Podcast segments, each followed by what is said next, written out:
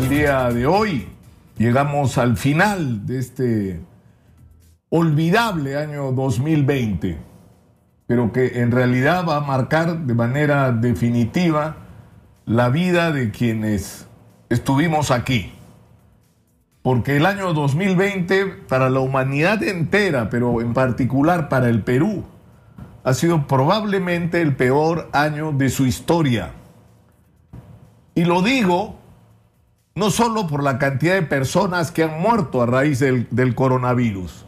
Y no estamos hablando, y no estamos hablando de las treinta y seis mil personas que, según las mentirosas cifras oficiales, han fallecido por esta causa.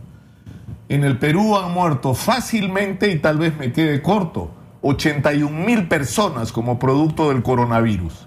Y esta información no se ha transmitido con transparencia por cálculo político, porque los ciudadanos teníamos derecho a saber cuál era el impacto que esta crisis del coronavirus estaba teniendo real y efectivamente sobre nuestras vidas.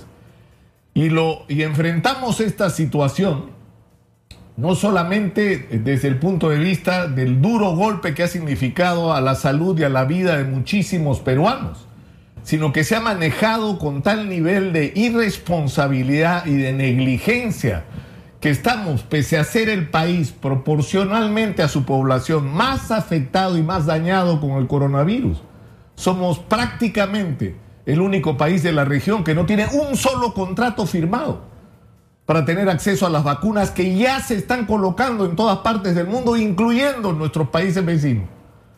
Es increíble lo que ha pasado. No hemos tenido las pruebas que necesitábamos para tener una estrategia, es decir, nos mandaron a cuarentena, lo cual, dicho sea de paso, provocó una de las más grandes catástrofes económicas que hemos vivido también en nuestra historia. Y no se utilizó ese tiempo para hacer lo que había que hacer de manera eficiente. Es decir, necesitábamos pruebas moleculares para saber quién tenía el coronavirus, para darle un tratamiento oportuno y para aislar a las personas que pudieran estar en contacto con el contagiado y evitar la expansión de la pandemia.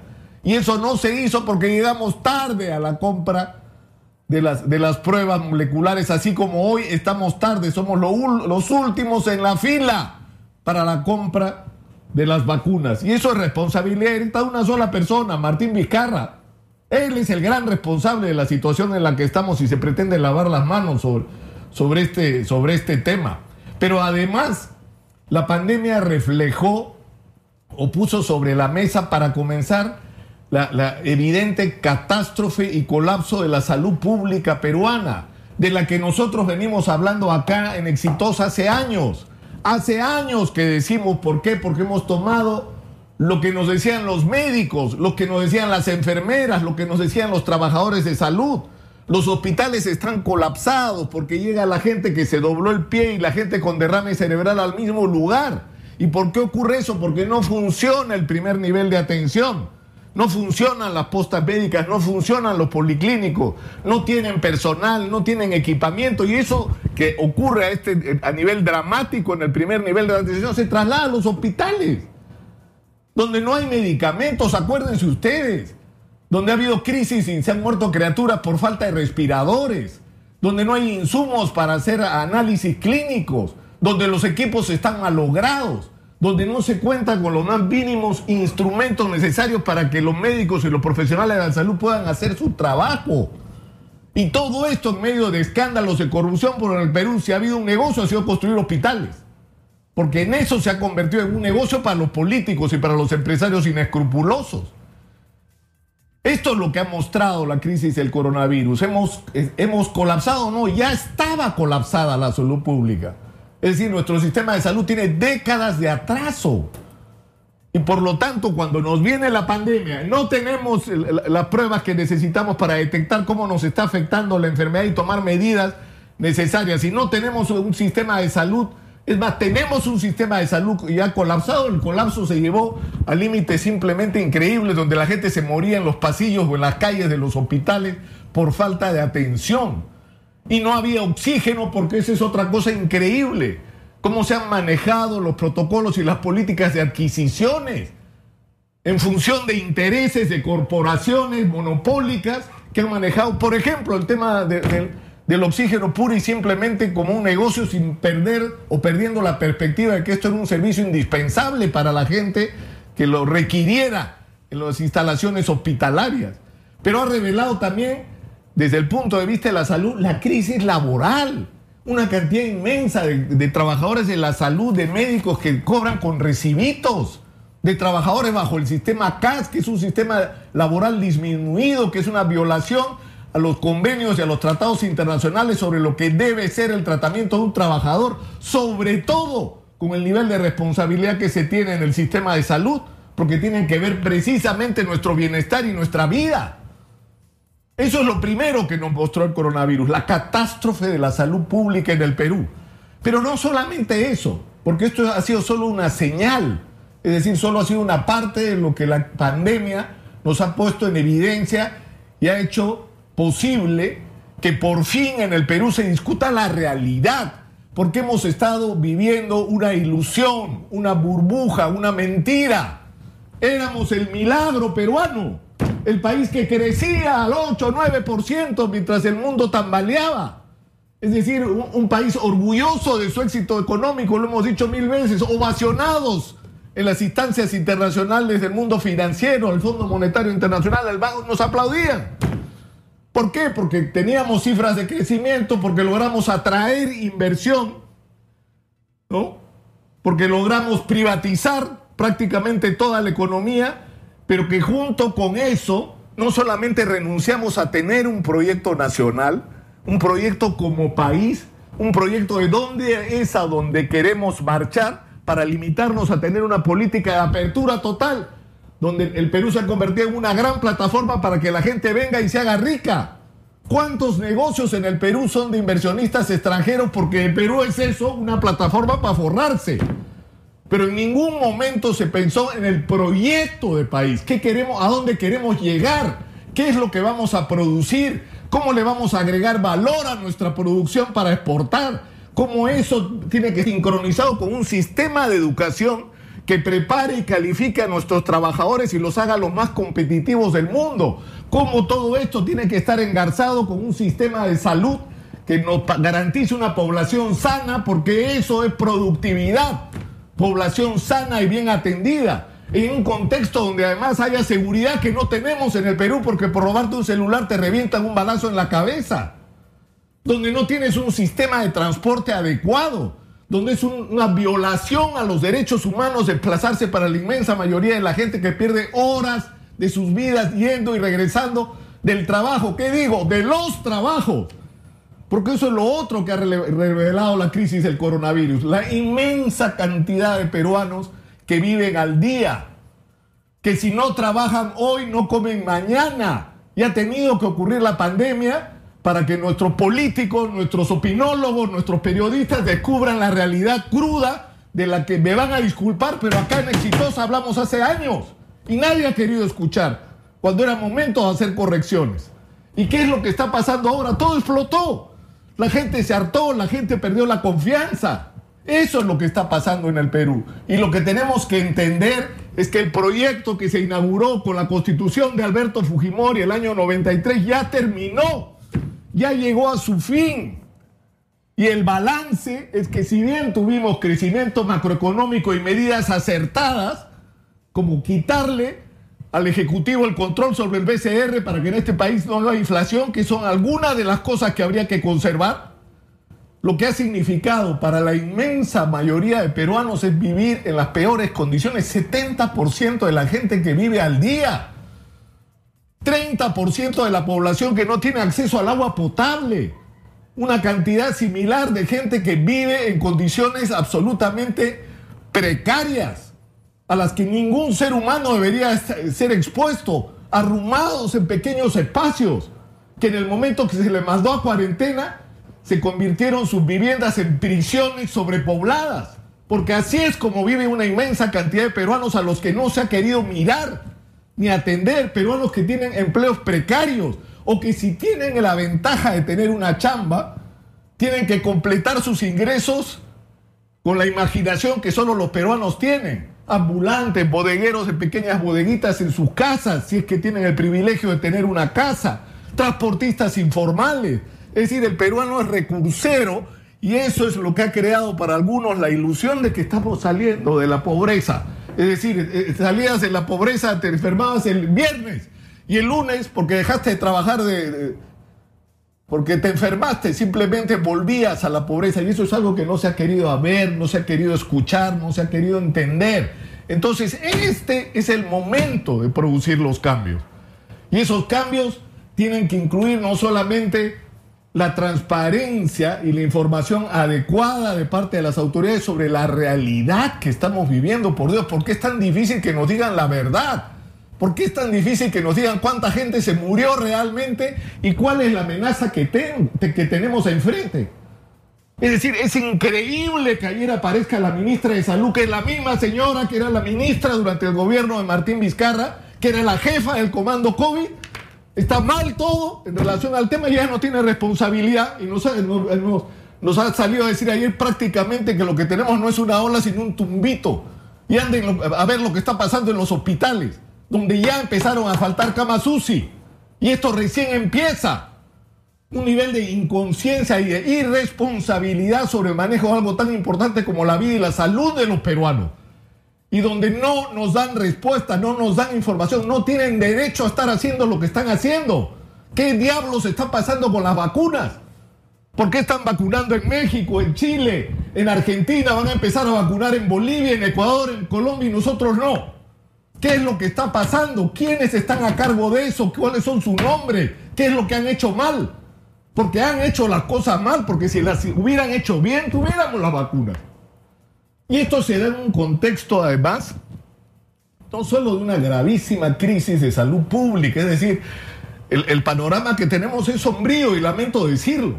Quisiera tener un mensaje entusiasta por fin de año, pero lamentablemente no es así, porque lo que eso nos amenaza son no treinta y seis mil muertos más, son ochenta mil muertos más, porque esa es la gente que murió y es la, es la gente que podría morir, porque no tenemos la vacuna y porque nuestro sistema de salud ya está colapsado nuevamente. Esa es nuestra realidad. Entonces hay que producir cambios profundos en el Perú. Hay que producir cambios. La prioridad para la gestión pública tiene que ser el beneficio de las personas. Si somos un país privilegiado por los recursos que tenemos, es elemental que lo que hay que hacer es buscar alianzas con inversionistas que pongan los recursos, que pongan la tecnología, pero que el objetivo de la explotación de los recursos, a los cuales se les tiene que agregar el mayor valor posible, porque eso va a generar además más empleo, porque no vamos a solamente, en el caso de la minería, exportar piedras, sino exportar productos terminados. Es decir, te- tenemos que cambiar el chip. Es decir, las personas tienen que pasar a ser la prioridad de la gestión pública y no la defensa de intereses y de, y de un estado de cosas en las que el gran crecimiento que ha tenido el Perú ha favorecido una cúpula que insiste en vivir en una burbuja y no darse cuenta y no entender lo que están viviendo la inmensa mayoría de los peruanos y la precariedad en que se sostiene su existencia. Y hay que agregar dos cosas. Uno es el tema de la corrupción. El manejo de la pandemia y el año dos mil veinte no solamente van a pasar a la historia como, no solamente va a pasar a la historia como el año donde atravesamos una de las peores crisis económicas, donde la mitad de los peruanos se quedó sin empleo, donde se puso en evidencia que hay un sistema bancario criminal con unas tasas de interés que, que asfixian a la gente y donde la gente termina trabajando para el sistema financiero formal o expulsado a un sistema financiero extorsivo y criminal que es el de los prestamistas, sino que ha puesto en evidencia la crisis de los jubilados, que ganan por debajo de lo que el mismo Estado reconoce como lo mínimo que debería ganar una persona para siquiera comer. Es decir, se han puesto en evidencia todos los problemas nacionales. Un millón y medio de chicos había en el Perú, de jóvenes que eran ninis, no tenían ni empleo ni estudiaban, y eso era cuando empezó la pandemia. La situación ahora es peor aún.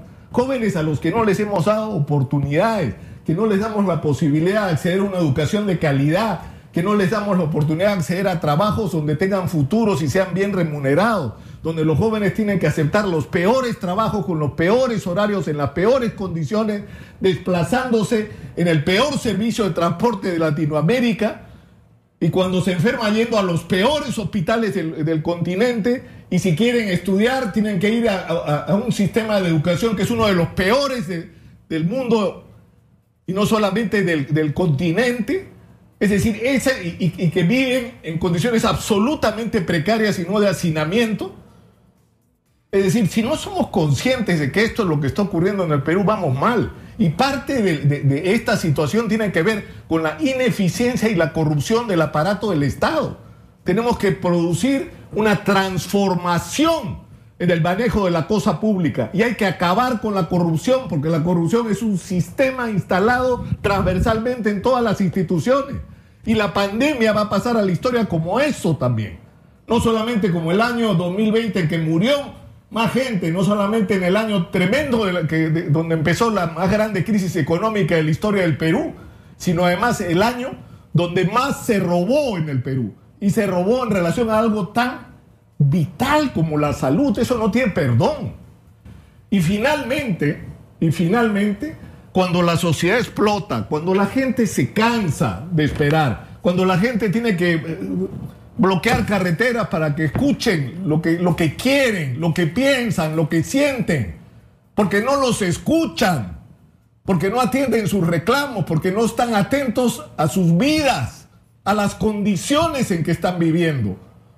Cuando eso ocurre y la gente revienta y se cansa porque los políticos no hicieron su trabajo, ¿cuál ha sido la solución en estas décadas? Mandarles a la policía que los revienten a balazos o a perdigonazos. Y eso es, y lamento decirlo, lo que ha ocurrido ahora con el gobierno de Francisco Sagasti. Ha muerto un chico de dieciséis años y un trabajador de veintiocho baleados con perdigones que están prohibidos. Pero si algo hemos discutido con respecto al comportamiento de la policía frente a las protestas sociales, que esto no debe ocurrir, y esto ocurrió ayer. No hace un año, no hace seis meses, no hace seis años, porque en el Perú esto ocurre hace años. Los conflictos mineros, los conflictos de las comunidades, los conflictos de las comunidades nativas están llenas de muertos. Porque los políticos fracasados han mandado a la policía para que hagan lo que ellos no fueron capaces de hacer, que es resolver los problemas de la gente.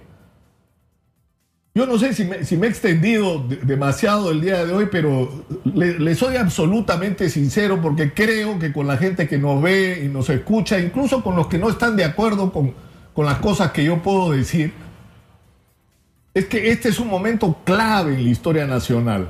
Si los peruanos no somos capaces, todos, de entender que en el Perú hay que producir cambios, y cambios significativos, y que tenemos que ser capaces de construir juntos un país donde la explotación de las riquezas sirva para beneficio de todos, para que los peruanos tengan acceso a una vida digna, a una vida decente, a una vida segura, a trabajos remunerados de una manera adecuada, a una expectativa de que cuando acabe tu vida, no es que te vas a convertir en pobre, te vas a convertir en miserable. Porque agarren, les doy quinientos soles y digan hasta qué día llegan para vivir una persona, una pareja, una familia. ¿Cuántos días aguantan con quinientos soles en el Perú? Y eso es lo que viven la inmensa mayoría de jubilados, lamentablemente. Si no somos conscientes de que esto tiene que cambiar, esto tiene que cambiar, y que tenemos que construir un país inclusivo, donde todos tengan su lugar, simplemente no tenemos destino como nación.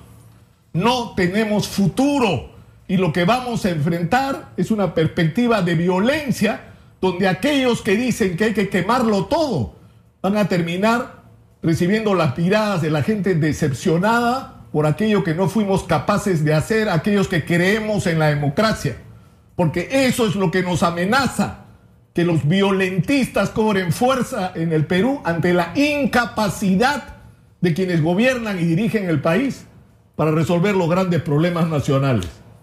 Yo creo que este fin de año, más que celebrar, nos tiene que servir para usar la cabeza y pensar sobre lo que está pasando en el Perú y sobre lo que cada uno de nosotros, desde donde esté, puede hacer para que estas cosas cambien, para que esto que estamos viviendo sea diferente. Ojalá que sirva para algo, lo que les he dicho esta mañana y lo que hemos venido diciendo, insisto, y lo digo con orgullo, acá en Exitosa, que para eso la construyó Higinio Capuñay, para ser la voz de los que no tienen Exitosa. voz. Porque todos los problemas de los que todos están hablando ahora son los problemas de los que Exitosa hace años está hablando, porque estamos conectados con la gente.